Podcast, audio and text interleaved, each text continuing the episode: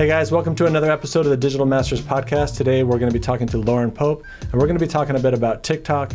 What are some of the misconceptions? What are the opportunities? And what are some of the strategies she's using to drive traffic to her blog? We'll also be talking about how to balance social media and blogging as a way to drive traffic to your site. So let's get into it.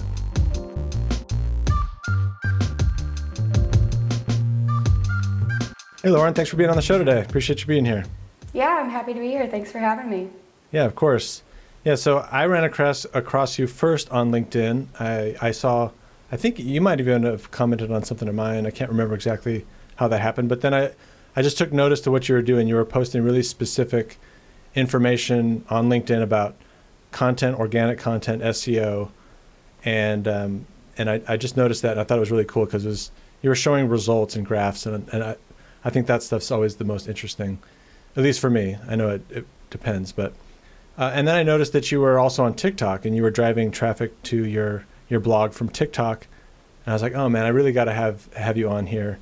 I'd love to talk a little bit about what you're doing. I'd love to talk about TikTok, and uh, so I thought that would be a cool thing for us to dig into. Yeah, I'm excited to dig into it because um, a year ago when I started this whole thing with TikTok and posting on LinkedIn, I um, didn't really have a plan for where it was going. So to get to a point like this is just exciting for me. Yeah, that's cool.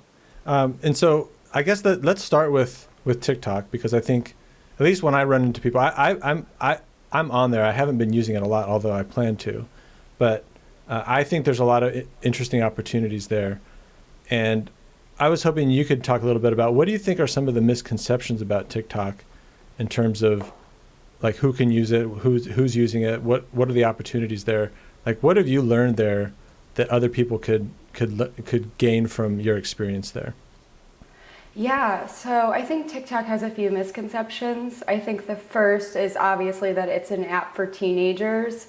I remember when Instagram came out when I was in high school, and I heard the same thing that Instagram was for teenagers, and now look what has happened to Instagram with what marketers did once they got a hold of it, right? And so I think the first misconception there is that it's an app you can write off because teenagers use it. The user base is so diverse. It was one of the most popular apps in the Apple App Store in 2020, and the growth isn't stopping. So I think that's the first misconception is that nobody my age with my interests is on there.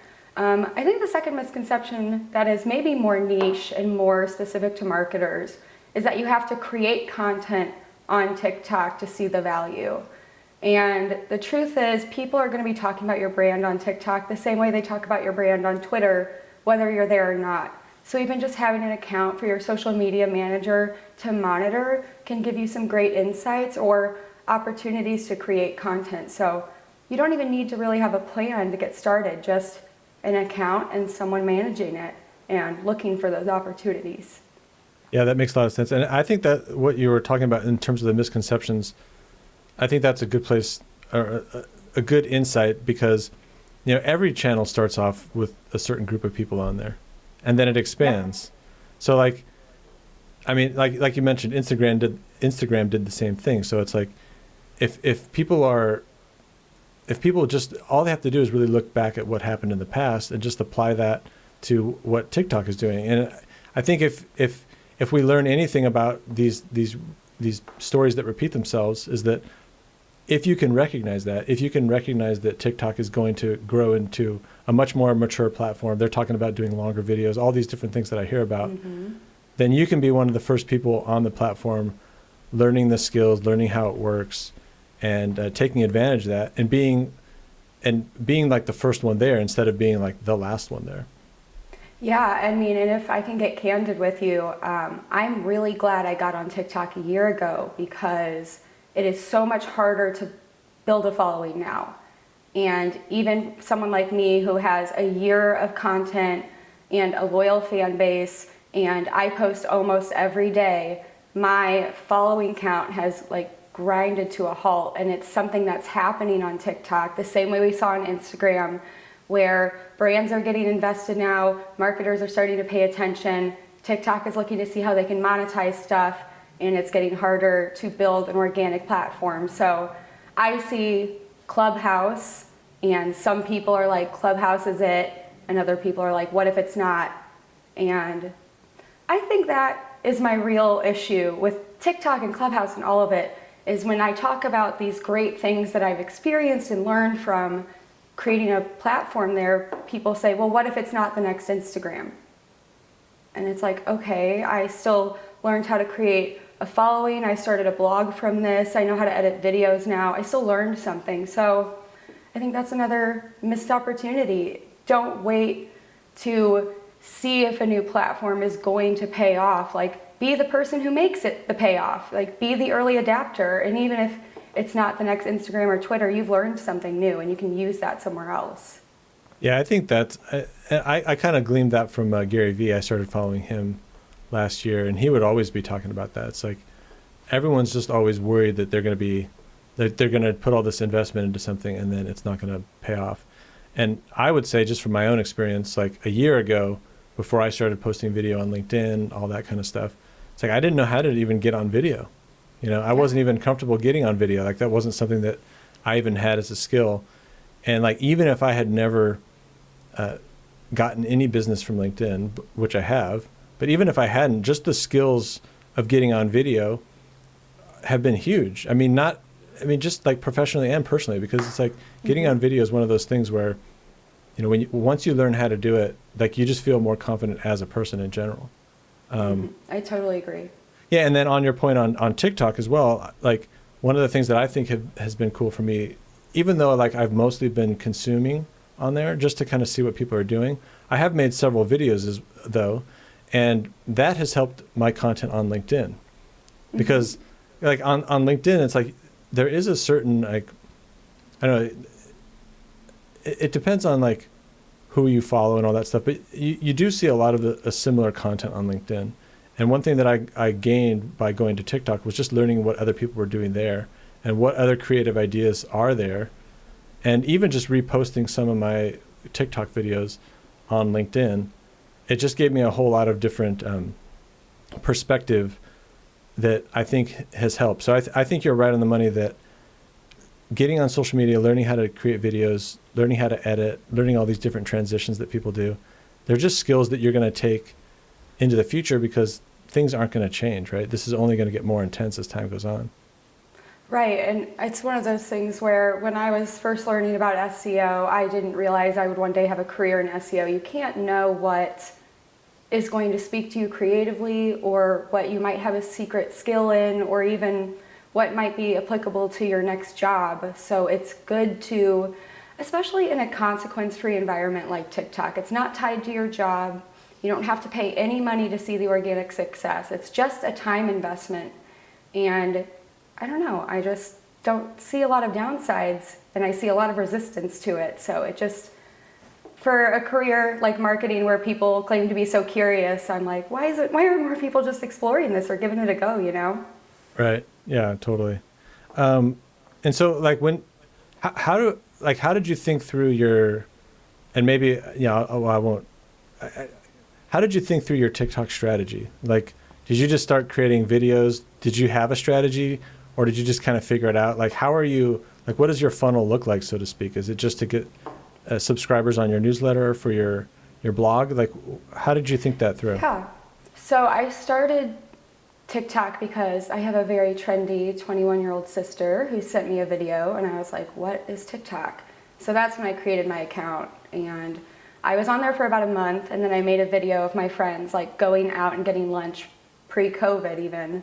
And it got like 700 likes in an hour. And I was like, okay, something is clearly going on here and I need to get to the bottom of it. I have a background in social, so I was like, I need to at least know what this is. And from there, I just was tinkering with it for about six months, just building this following. And by the time I reached about 20,000 followers, I was like, maybe this should be something more integrated. I work in marketing and I do this professionally. Why, why not start a hobby blog? Just see what happens. And so it's just always kind of built on itself of me trying this new thing. And I think that's what the TikTok and blog thing has really given me is this sandbox to test ideas that is not tied to my job. So I can be very creative, I can be very ambitious, I can try weird stuff. And when I start seeing that works, I can go you know, when I worked at G2, I could go to my boss there now where I work at Oracle and say, hey, I tested this out on my blog and it worked. So let's give it a shot. So I didn't start TikTok with anything in mind. I just need, I found it and it was sort of this creative outlet that became its own thing. And I think that's important to be honest about because you don't need a plan to build something cool. You just need to be willing to experiment and learn as you go and ask questions and be ready to fail and just pivot. And so I think that was where I saw a lot of success was I wasn't really tied to an outcome. I was just kind of seeing where it took me. Yeah, that's really cool. And so from from TikTok, how do people ultimately get to your website? Like I went to your page and I know you link to your your newsletter and your blog. Do you, do you take any other sort of action? Do you like have calls to actions in your videos to, to take a look at your website, or is it pretty much just your profile picture that points to your your newsletter? It's pretty much my profile, and that's actually interesting to talk about because my TikTok strategy has shifted since I started seeing that SEO um, payoff on my blog. So when I first started the, the blog for about six months, I was solely driving social traffic, and I would create videos. I would create like three to five videos for every blog post I did, just supplementary stuff that would all point back to it, and hoping it would, you know, blow up and people would follow the link to it. And I scraped for like six months, and I got like just shy of 7,000 blog visits. And so at the beginning of this year, my first blog post ranked on Google on the front page, and that got me 27,000 visitors in wow. three weeks. So it, I am personally not as invested in the social strategy anymore right now. I'm yeah. very curious to see how this disparity plays out between the social and the organic traffic. And and yeah, so so when you're talking about the like the organic traffic are you are you just saying that Google picked you up and recognized that this is a, a good article and is is is driving people to your site? It's not. It has nothing to do with with the SEO or with the the stuff that you've been doing on TikTok.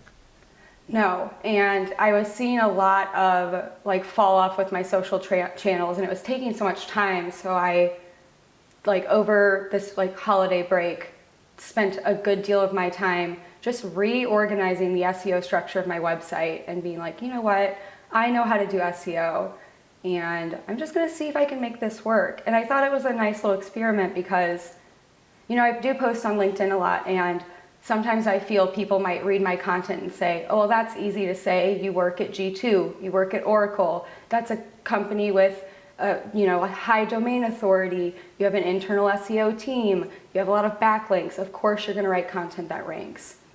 So this astrology blog was kind of a test in can I make this work on a website with no domain authority, 11 blog posts, and no backlinks? And you can. It just takes nine months of writing content that doesn't rank and then getting lucky once. And then that's when it starts going off again, you know? That's interesting. So you you didn't do all of the the normal things that people tell you to do, like all of the you just you just kept writing and then you you wrote uh, were, were those all like so I, am not an SEO expert, so so be patient with me. But all of the other all the other articles that you wrote were they like pillar posts or were they just kind of?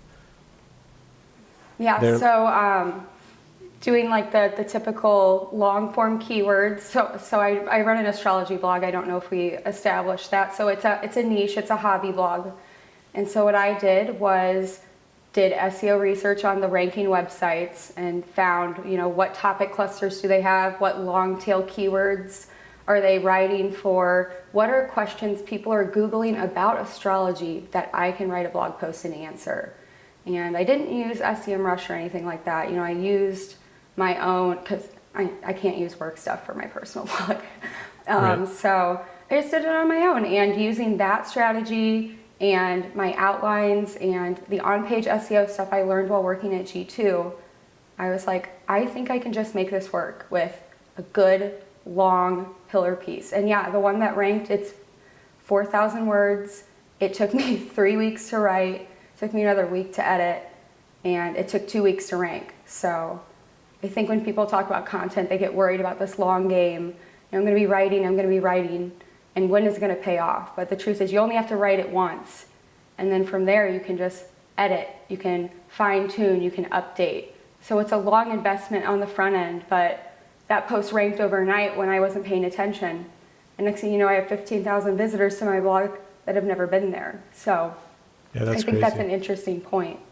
Yeah, that is really interesting, especially because like I was thinking about doing some of this stuff over Christmas, and for a wide number of reasons, I I didn't it didn't move forward with it. I do have like this really long article that I was doing on thought leadership that uh, that I want to publish that I, I need to get get finished. So, did those other articles that you wrote that didn't get a lot of traffic did did those do you think those played into the success of the one that did, or is it purely just that the the one that you wrote just happened to be really valuable and Google knew that it that people would want to read it?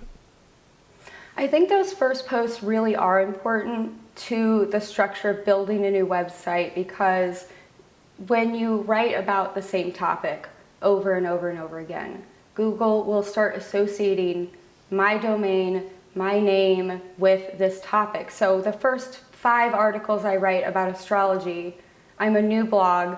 I've got five new blog posts. Google is probably like, okay, we'll see if this if she keeps blogging in two weeks, you know when you start getting to like the six month, the nine month, I'm still writing about astrology. I'm still posting new stuff, even though nobody's reading it.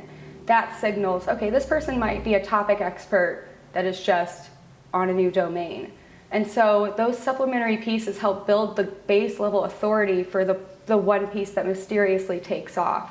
And you see that because now those early posts I wrote, although the traffic is not as you know wide as that one post, they it is gaining. The rankings are slowly climbing.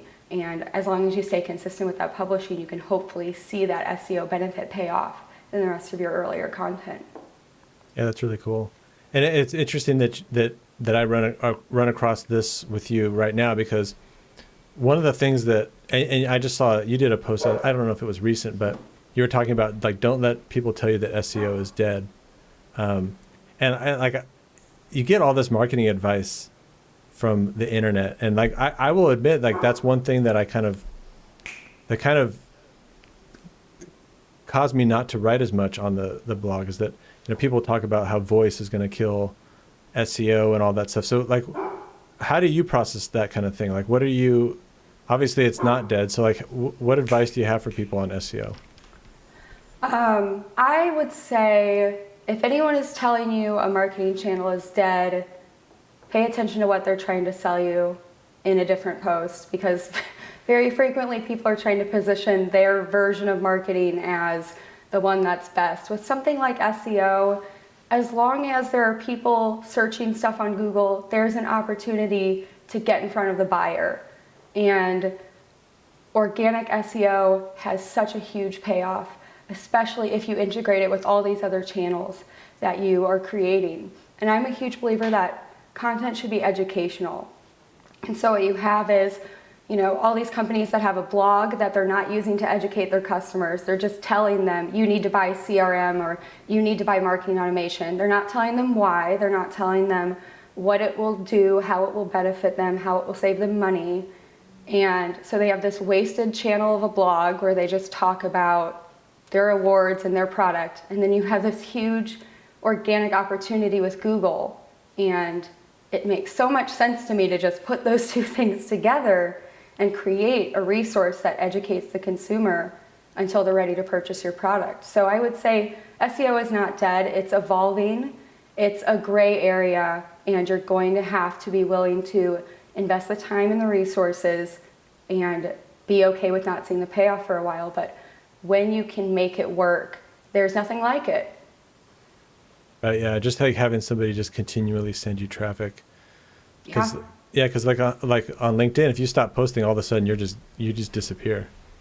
Yeah, and and you don't own your channel on LinkedIn either. And I think that was the other big point that I don't remember who posted it on LinkedIn. It was like end of last year, but someone made a great point where it's like if LinkedIn shut down tomorrow, you don't have those contacts anymore. And if TikTok gets banned, which like that was in talks in the middle of last year, I lose 70,000 followers. And so this owned channel of my blog was very important to me because I thought, you know, if everything does go to the wayside, I have the blog and I have that loyalty and I have that traffic. I have those newsletter subscribers.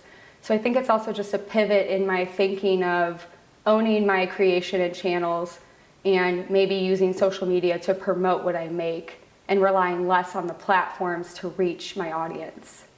Yeah, that's interesting. Cool. Well, um, I'm starting a new a new project with a client. I, th- I thought I might get your your opinion on some like how you might go about the like the content strategy on this because we do plan to do social media and write some some articles on the site. So one of my new clients is basically creating this this this internal project where they're going to help create a, a Shopify store. They're going to help take a Shopify store from from zero to a million dollars in revenue in six months.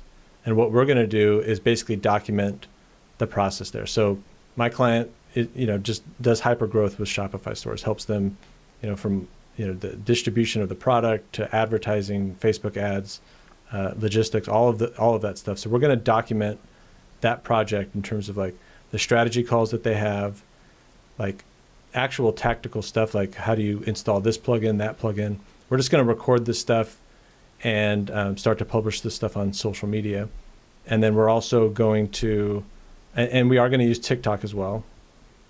And then we're also going to create some ongoing newsletters that kind of pull some of that content that we release on social media together and kind of continue to to document this process in more of a written form where we're we're writing and then also you know you know taking some of those videos bringing them onto a page and then writing a little bit more in depth on them um, and I was curious what you thought, like, how would you start to think through a project like that and start to break it apart? And like, what, what are some things that either you might ask me or what you might do if you were doing something similar?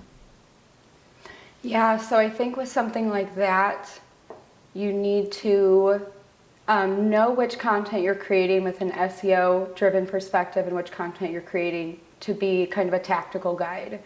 And that's something we did at G2 when I worked with the product marketing team. We were more focused on making sure they understood why the product was good versus is this going to rank on Google. And so it's something so tactical. I think it's great because I think a lot of influencers who share their secrets, it's really just they share one secret and then they want you to subscribe to their Patreon for 20 bucks. So right. I think the best strategy is give your best stuff away because that'll make people follow you. I think content should be educational or funny. And if you can do both, you're set. I mean, look at Gong.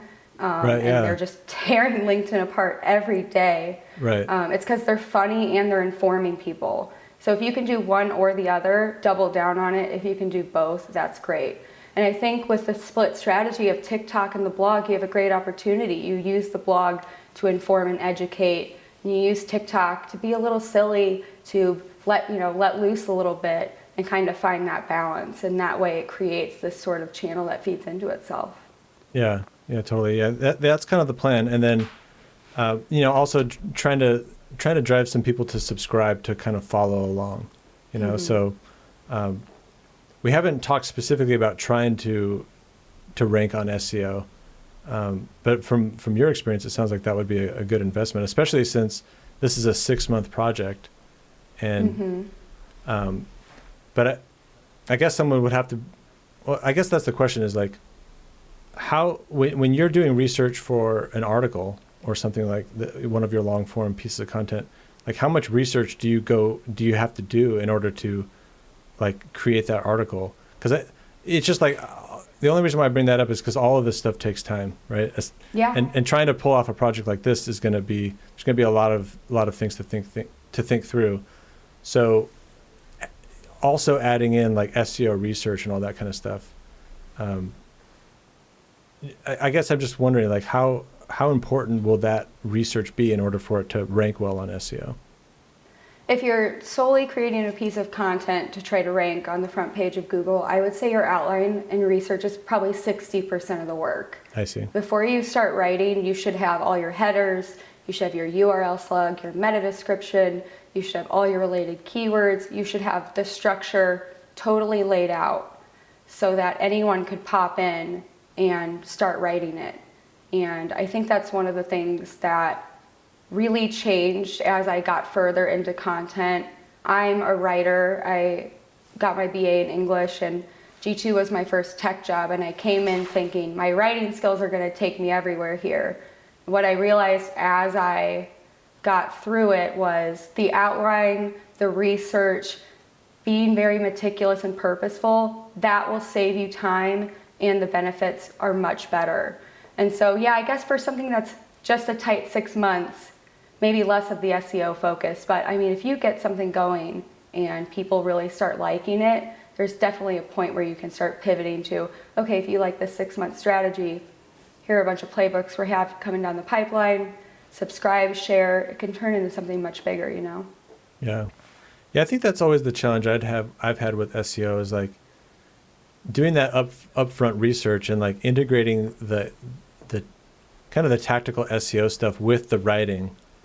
It's like it it it always just seemed very. Um, and I know it's just like you have to do in order to get the experience to do it. It just it just seemed kind of hard to pull all that together.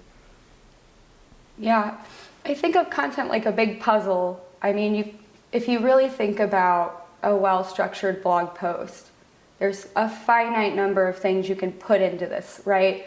Original data, quotes, videos, um, a unique thought leadership point of view. These are all value adds, you know, uh, downloadable assets. And so when you look at a piece of content that you're looking to write, the first thing you should do is go straight to Google and see what's already ranking, because if something's ranking, it's ranking for a reason. And then say, how do I make it better? And you make it better by adding stuff the other guys don't have. And so, to your point, you're creating this thing where you're showing people how you're building it in real time. You know, all the SEO in the world can't give you that kind of insight into watching something grow as it's happening. And so, I think good content, no matter what form it takes, needs to have a unique point of view and something different. It can't just be the same stuff that's been parroted off by your three competitors on their blog. You need something new and you need something exciting and something that gives people value and makes them ask questions and say, How? I didn't think about it that way before. What else do I not know? I need to talk to these guys. I need to get involved with this company, see what they know that I don't know. Yeah, I think and I that think was that's the future of content, really. Yeah, and I think that's kind of like why we're we're excited about this project because because everyone talks about like you know like document versus create, um, Mm. and uh, but it's it's it's not easy to do, to like literally just like record yourself and like pull it into a cohesive story that people can follow. Um, so it's challenging, but I do think it'll be pretty unique and like, you know, it's like I, I think Gary Vee kind of like uh, what's the word? He kind of pioneered that type of that Mhm. content, at least from like from my maybe other people are doing it, but at least from my perspective. So it'll be fun to kind of try to figure that out and and really do a good job at it. But I, I think the other thing that's interesting about content too is like just like with TikTok, TikTok and getting in there and experimenting. There's no, you can't really plan it out too much. You kind of have to just get into it, start piecing things together, figure it out, and uh, I think that's that's the challenge and challenge and also the fun of it. Yeah, if you plan too far ahead, you might hit your goal, but you will miss new opportunities that could have risen up. And it's funny you mentioned that because I think about the early days of when I was doing TikTok and I had my first thought where I was like, okay, I should do something serious with this because I'm a marketer and I should act like a marketer and I should really try to crack this egg. I should try to figure this out. And I ended up ruining my content for a few weeks, and people were like unfollowing me in droves. And I was like, what is going on here? It's because I was trying to control it too much. I was trying to. I was trying to lead my audience where I wanted them to go instead of listening to them tell me what they wanted me to make. And that was the worst my channel ever did. And the moment I stopped trying to control the conversation and I just started saying like, "Well, what do you guys want to know about?" It it took off, you know? That's pretty cool. Yeah, that's that's one thing that I like. I I could get better at is like really asking, like just knowing better what people want. Mhm. Because like everyone thinks they know what what people want, but it's rarely the case. Um, I think marketers are too smart for our own good. I think we overthink it very very often. yeah, Yeah, it's interesting. Well, um, on that note, do you do you play on any other platforms as well, or is it mostly TikTok and LinkedIn? Yeah, it's mostly TikTok and LinkedIn right now. The blog, um, I started a new job in January, so just trying to find my footing there. But who knows? Maybe um, maybe I'll be a clubhouse star by December. We'll see. Yeah, yeah. I've definitely wanted to get in there. I just like priorities, right? So it's like, I, yeah. I haven't. I'm trying not to jump on every bandwagon that I hear on. Although I do think it's important, and it's it's not because I don't think it's cool. It's just that I'm trying to keep my priorities straight and like make sure I make sure I do I figure these other platforms out before I just add another one. Yeah, that's I have the wandering eye too. I'm like, I should do this and this and this and it's like, girl, you have a blog that's like finally doing something. Like focus on that. yeah, that's cool. Yeah, and there is something cool too that I like about I, I like video. I don't know, there's something neat about it. And uh, I know that audio has its place too, but I don't know. I've really enjoyed getting out there and putting myself out there. So that that's one reason why I think TikTok is. I, I've I've been gravitating towards that because I feel like that's a challenge. It's like it's easier to be on audio, and uh, not not be seen, but like to put yourself out there uh, is on video is, is hard. So I, I I've almost just from a mindset perspective, I've been I've been doing that. Yeah, I can't tell you how many times when I first started making TikToks, I would get through the whole thing and I'd watch it back and I would just delete it. And I'd be like, nope, I don't want to post that one. And yeah, it's because like there is a level of vulnerability that comes with like recording yourself and just posting it and being like, all right, let's see if people like me. so I think once you can get past that though, you can really surprise yourself. I think I'm surprised by how much more comfortable I feel on camera. And I think it's allowed me to loosen up a little. I think it's actually impacted my writing because I allow myself to get a little more creative, a little more loosey goosey, you could say. And I think he said, yeah, it's an overall confidence thing, like you mentioned earlier. And it takes time. You have to. I still can't hear the sound of my own voice sometimes. I'll get there someday, but yeah, baby steps, right? Yeah, yeah. No, I've become a better writer too, and because I, I, will script it not not for uh, LinkedIn, but also I, I script out a lot of my initial LinkedIn videos, and mm-hmm. I, I, do a lot of written posts as well. And um, my writing has gotten a lot better. And I, am dyslexic, so like I was never good at writing. But what I like about social media is that it's always real short. It's that that short form, and so I think that's been it's been cool to like write a lot more, and uh, just hone those two crafts. So. Yeah, and if I think about the kind of writing I've done in my career, you know, I got my BA in English, like I mentioned earlier. So just like long essays. So it should be no surprise that I like long form content and SEO. But like you mentioned, LinkedIn is so much shorter and it does require a certain snappiness. I would say something closer to copywriting, which um, if you had asked me two years ago, I would say was my weak point. So it does kind of force you to exercise these skills and muscles you're maybe not as used to. Like, even though I'm a writer, I'm not as great of a copywriter as someone else. And, you know, posting on LinkedIn, creating snappy TikTok captions, that forces me to be more strategic with my words, which makes me better at that short form content in the long run. Yeah, it's it's it's kind of interesting. It seems like like copywriting and content writing. I know they're different, but they they starting they are starting to merge a little bit because like these these arts are kind of they force you to converge a little bit because like on social media it's like if no like you do need to grab attention.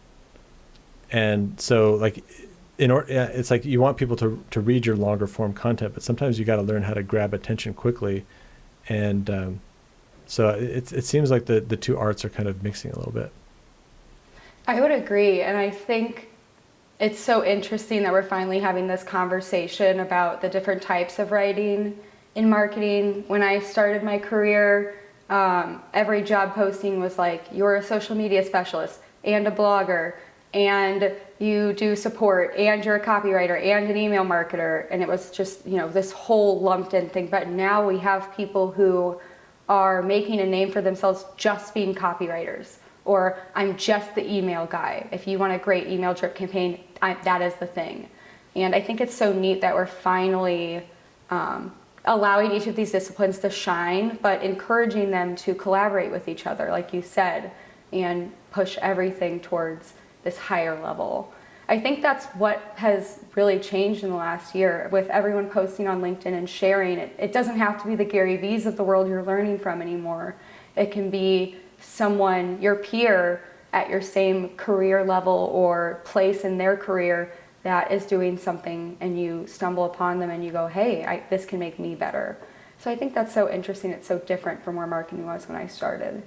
Yeah, that, and, and it's just like in general, I think that's what social media is doing is it's allowing like-minded people to connect and share mm-hmm. information, and then that if you're willing to, if you're willing to niche down and like say you you specialize in something, if you're brave enough to kind of do that, and you're you're willing to kind of do that long enough to where you kind of break through a little bit, then you end up meeting the people that need that skill or that or are interested in that if you have the ability to kind of fight through that initial resistance that you will get where somebody doesn't quite know or you get the negative feedback whatever it is it's it's interesting that if you're willing to niche and you're willing to publish you will find your tribe so to speak i know that sounds kind of cliche but it's it's really true yeah and that was one of the reasons that i was so insistent on posting the numbers behind what i was doing and the graphs because I had to learn that stuff on my own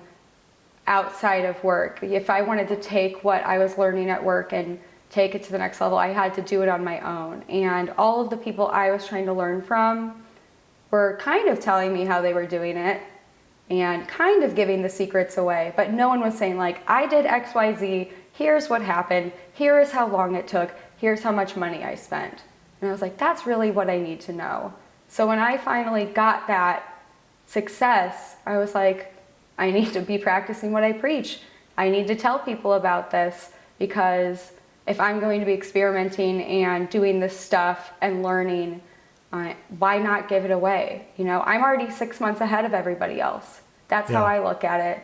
If I'm giving this information away, I've got six months on you doing all of this stuff. So it doesn't hurt me that you know how I got here. If I keep doing it, I'll keep being ahead. So I think there needs to be more sharing, and I think that is what LinkedIn has really opened the world up to. You know, people are willing to give that information away that previously they would have guarded a little closer. Right. Yeah. Yeah, you got to be brave to do that too. That's that's why I'm excited about these these two projects because it's like we're really just going to go behind the scenes and like show everybody what's going on. I think that's going to be pretty cool challenging. awesome. Yeah, challenging but fun. Well, cool. So um, I appreciate you being on, the, on here. Like, tell us a little bit about your blog or, or what you'd like to share about what you're doing, and then uh, how people can best get a hold of you. Yeah. So my astrology blog, Lunar and Lilac, it's about astrology, obviously. Um, it's not quite for astrology beginners, but not the super advanced. So if you're somewhere in the middle with any sort of lingering interest, there's probably something there for you. I run it with my friend from college. It's just something we kind of do infrequently. And then when I'm not doing that, I'm working at Oracle and posting on LinkedIn where you can find me there. Um, yeah, and that's pretty much it. Cool. Yeah, and I'll, I'll link to your stuff as well. Awesome. Thanks. Well, cool. Well, I appreciate you taking time out of your busy day. I know that you're you're doing lots of stuff, so I really appreciate you being on here, and I think I think this was a fun conversation. So I appreciate it. Yeah. Thanks for having me again. I appreciate it.